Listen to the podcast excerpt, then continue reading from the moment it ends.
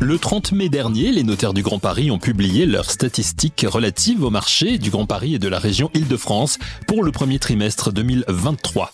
Nous en parlons aujourd'hui avec Patrick Frigo, directeur général de ImmoCity. Les grands entretiens, un podcast ImoWeek. ImmoCity est un administrateur de biens indépendants sur le secteur de l'Île-de-France. La société a été créée en 1999. Patrick Frigo revient pour nous sur les chiffres du marché francilien immobilier pour le premier trimestre 2023. Que disent les statistiques dévoilées par les notaires du Grand Paris? Les statistiques qu'ont publiées les notaires euh, nous annoncent ce qu'on voit arriver depuis euh, maintenant de nombreuses semaines, de nombreux mois, euh, c'est-à-dire une crispation du marché euh, à travers un, marasme dans les transactions immobilières qui est en train de devenir une baisse et une contraction du marché. C'est ça l'essentiel. Si on doit résumer ce qui nous annonce, c'est qu'effectivement, il n'y a plus euh, ou en tout cas moins de transactions qui se font. Et euh, ça va entraîner des conséquences dans très peu de temps sur le marché. Comment est-ce qu'on peut l'expliquer justement cette forte baisse au premier trimestre 2023 18% des transactions en moins sur un an, seulement 8000 ventes, hein, nous disent les notaires. Alors 18% sur Paris. Alors ce qui est, ce qui est remarquable, c'est que tous les secteurs sont en train d'emboîter le pas. Avant, il y avait des particularités suivant euh, qu'on était sur Paris, dans la Grande Couronne, etc. Là, tous les secteurs sont en train d'emboîter le pas. Euh, sur l'île de France, on est en baisse de 22%. Paris est en baisse de 18%. Et ce qui est remarquable aussi, c'est que ça s'accélère, puisque euh, le troisième trimestre 2022, c'était moins 6%. Le quatrième trimestre, moins 11%. Et là, on atteint moins 22%. Donc, c'est en train de s'accélérer. Et contrairement à une époque, il y avait des cycles où euh, ça baissait et ça montait. Aujourd'hui, ça ne fait que descendre. Donc on est sur une tendance lourde, on est sur une tendance structurelle du marché. Euh, bon, les, les, les, les, raisons, on les connaît tous. Hein. Euh, c'est euh, une contraction des financements, la complication des financements des, des, des transactions qui fait essentiellement qu'il n'y a plus de qu'il n'y a plus de transactions, qu'il en a de moins en moins. et c'est un peu un cercle vicieux. C'est-à-dire que les taux d'intérêt augmentent, euh, la solvabilité des ménages diminue, euh, et donc euh, inévitablement beaucoup de refus de dossiers de financement, euh, beaucoup de transactions qui échouent. Et donc le marché cherche un nouvel équilibre maintenant. Le marché cherche un nouvel équilibre. Et lorsqu'on sait que les taux d'intérêt vont pas baisser, on sait qu'il y a de l'inflation, les banques centrales vont pas baisser les taux d'intérêt. On nous annonce même du, on nous annonce même du 4% pour 2000, 2024. Vous, vous ça va même augmenter ouais, effectivement. Ouais. Euh, lorsqu'on sait que les euh, que, que les que la seule en fait la seule variable d'ajustement du marché ça va être le prix donc, euh, donc on, on, on explique cette, ce, ce, ce, blocage du marché essentiellement euh, par les complications euh, dues au financement des acquisitions. Mais si ça fait baisser les prix, c'est quand même plutôt une bonne nouvelle, non? Tant que les prix ne baissent pas, parce qu'aujourd'hui, on n'a quand même pas une corrélation très forte entre la baisse du marché en volume et la baisse des prix. On parlait il y a quelque temps de 1 à 2% autour de ces eaux-là, et le, le rapport des notaires, justement, fait une projection sur juillet 2023 à moins 5%. Donc, le marché commence à baisser. Mais c'est-à-dire que c'est un cercle vicieux. Si euh, les revenus des ménages n'augmentent pas, si les taux d'intérêt ne baissent pas, il ne reste finalement qu'une seule variable d'ajustement, c'est le prix. Donc, tant que les prix ne baissent pas, le marché restera figé. Et, euh, et donc, c'est inévitablement ce qui va se produire. Un marché qui se fige, des banques qui refusent de plus en plus de crédits immobiliers. Ces dernières sont pourtant au courant de la situation difficile du logement en ce moment. N'ont-elles pas une marge de manœuvre qui leur permettrait de faire évoluer la situation? Qu'en pense Patrick Frigo je suis pas très jeune et j'ai jamais vu les banques euh, euh, prendre des risques. Les banques c'est des, des, des, amortisseurs de, ouais. de risques, mais ils ne, ils c'est pas leur rôle euh, de prendre des risques. Donc aujourd'hui, euh, compte tenu des taux d'intérêt qui montent et du fait que euh, les revenus des ménages ne s'améliorent pas. Quand on regarde les mensualités euh, moyennes hein, d'une acquisition, sur les six derniers mois, ça a augmenté de 19%. C'est énorme. 19% pour des appartements, 23% pour des maisons. Donc en moyenne, euh, rembourser le crédit, immobilier coûte 20% de plus. Donc on comprend qu'il y a énormément de dossiers qui ne passent pas. Même si c'est leur intérêt, je pense que les banques sont soumises à certaines contraintes qui ne leur permet pas euh, bah, d'améliorer le, le, les crédits. Il faudrait qu'il y ait des aides. Il faudrait que le, peut-être que les pouvoirs publics prennent des décisions, euh, ce qui pour l'instant euh, n'ont pas l'air d'être décidés à faire. Oui, on va, y revenir peut-être dans, un instant. Vous avez évoqué le, cas des maisons, qui est un cas particulier. Le neuf, hein, l'immobilier neuf, la construction neuve est, touchée depuis longtemps, hein, même avant euh, cette inflation, était déjà en baisse. L'ancien aussi aujourd'hui subit une baisse significative. Ça, c'est grave ou pas?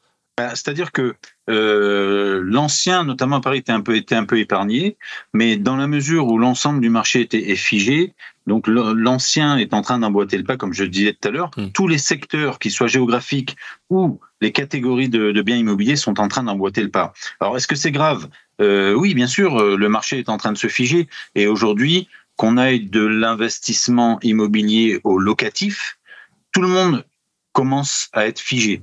Et donc, c'est un marché entier qui est en train de s'immobiliser et qui nécessite euh, rapidement de s'y intéresser. Sinon, il y a un pan entier de l'économie, d'une part, qui va être euh, mis à mal, et puis euh, il y a des conséquences sociales qui sont désastreuses. Les alertes sont lancées depuis, depuis plusieurs semaines, depuis plusieurs mois même. Il y a eu le fameux CNR, le Conseil national de, de la refondation, euh, mené par deux personnalités, hein, Christophe Robert de la Fondation Abbé Pierre et Véronique Bédac de, de Next City. Donc on peut imaginer que tout le monde s'entend finalement pour dire il faut agir.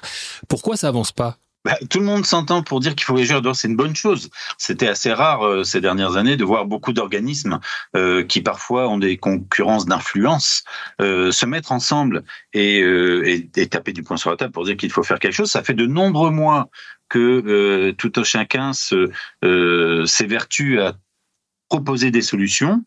Euh, et donc il y a eu beaucoup de propositions, 200 propositions hein, dans le dans le CNR, donc c'est pas rien.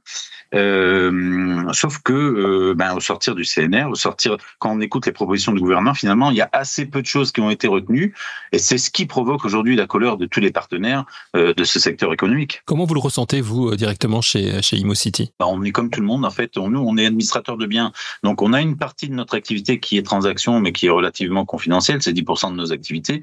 On est essentiellement sur le marché de la gestion locative et sur le marché donc euh, du syndic de copropriété. Sur la gestion locative, eh bien, on rencontre finalement la même chose que ce qui se passe sur le marché de, de la transaction. Les choses sont en train de se figer. Alors peut-être pour d'autres raisons.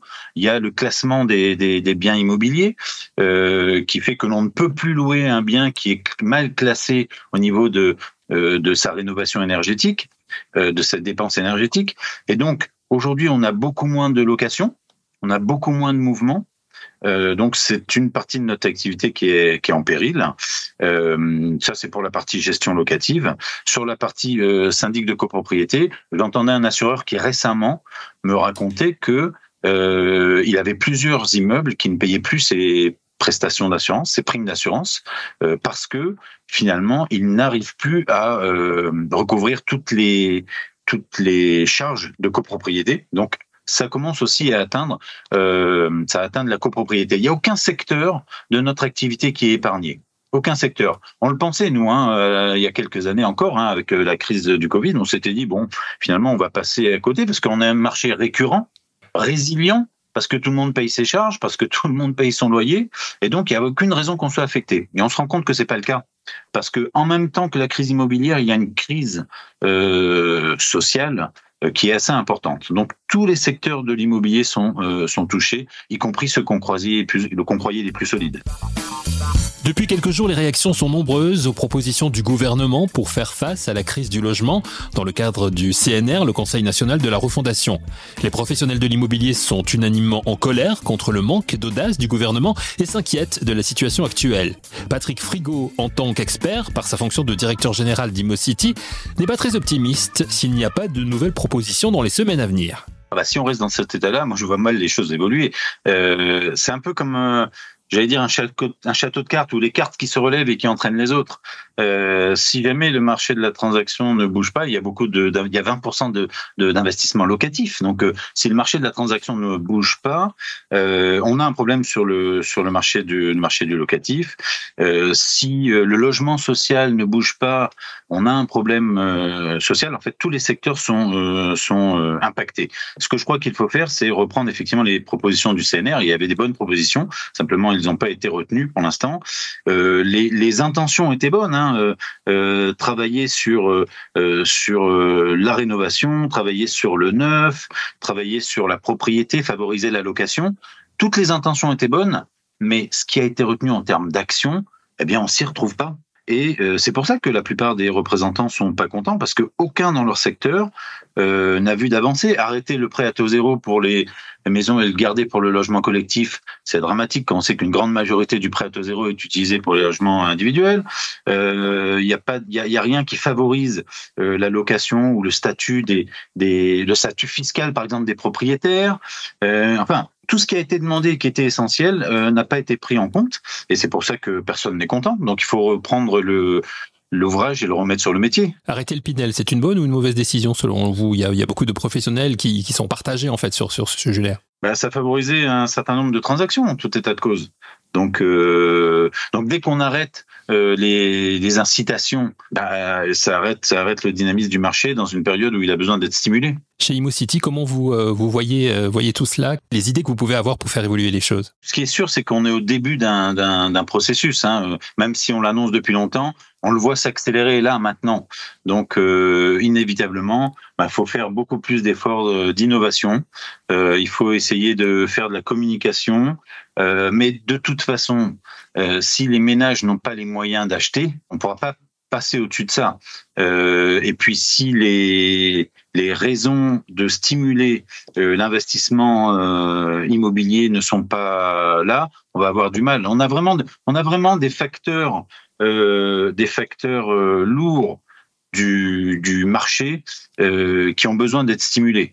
malgré tout le dynamisme que l'on peut avoir et l'agilité que l'on peut avoir dans nos entreprises, on va avoir besoin que quelque chose change dans l'environnement économique. Et ça, on peut pas le faire seul. Pour terminer, justement, est-ce qu'on peut dire que c'est une crise majeure sur l'immobilier? C'est pas la première crise hein, que connaît l'immobilier, mais est-ce que celle-ci est, est vraiment euh, exceptionnelle? Ben, vous savez, pour savoir si, si on, a face une, on est face à une crise majeure, souvent il faut prendre beaucoup de recul. Et alors moi, j'ai regardé les courbes.